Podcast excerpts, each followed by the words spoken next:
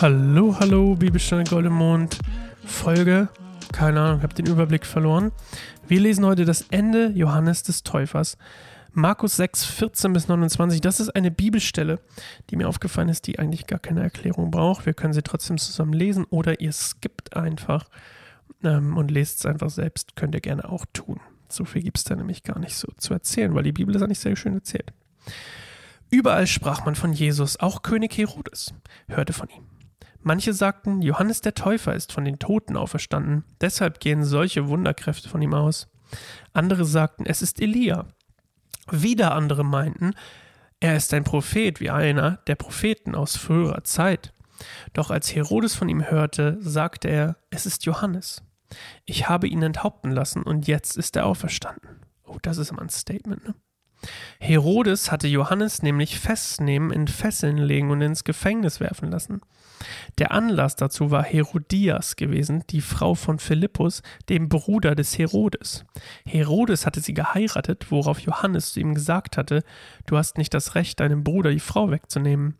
Herodias hegte deswegen einen solchen Groll gegen Johannes, dass sie ihn am liebsten umgebracht hätte. Doch bot sich ihr zunächst keine Möglichkeit dazu, denn Herodes hatte Hochachtung vor Johannes, den er als einen gerechten und heiligen Mann kannte, und sorgte deshalb für seine Sicherheit, also hat ihn eingesperrt als Schutzhaft sozusagen.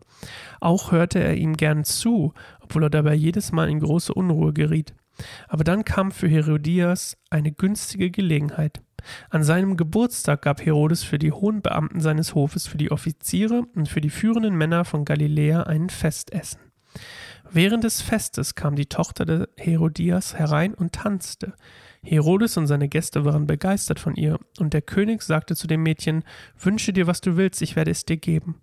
Er schwor ihr sogar, um was du auch bittest, ich werde es dir geben, und wäre es die Hälfte meines Königreichs.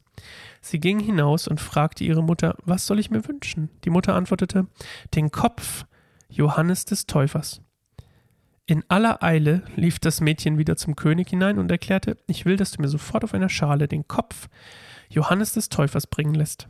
Na, das ist mal krass. Der König war bestürzt, doch weil er von, vor seinen Gästen einen Eid geschworen hatte, wollte er dem Mädchen die Bitte nicht abschlagen. Unverzüglich beauftragte er einen Henker, Henker, den Kopf des Täufers zu bringen.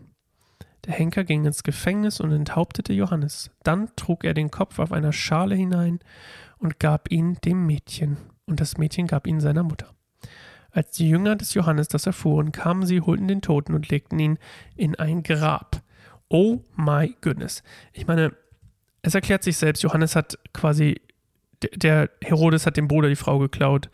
Die Frau daraufhin, die geklaut wurde, sozusagen, war sauer, dass Johannes so quasi ihn denunziert hatte. Dem Herodes hat das gar nicht gestört, weil er Johannes so toll fand hat ihn dann in Schutzhaft genommen und dann durch einen Trick hat sie doch seinen Tod. Durch Verführung, könnte man sagen, hat er seinen Tod, hat sie seinen Tod dann doch noch geschafft. Oder bewerkstelligt, wie auch immer man das nennen will. Das ist es eigentlich. Erklärt sich von selbst. Und jetzt denkt er halt, okay, es ist gar nicht, Jesus ist gar nicht, also er denkt gar nicht, Jesus ist quasi der Messias, sondern der auferstandene Johannes. Abgespaced. Ähm, aber ja, so ist das. Und wir hören uns morgen wieder zu einer nächsten Folge von Bibelstunde Gold im Mund. Schaut mal auf keineinsamerbaum.org oder .de, was ihr euch besser merken könnt. Macht's gut. Ciao.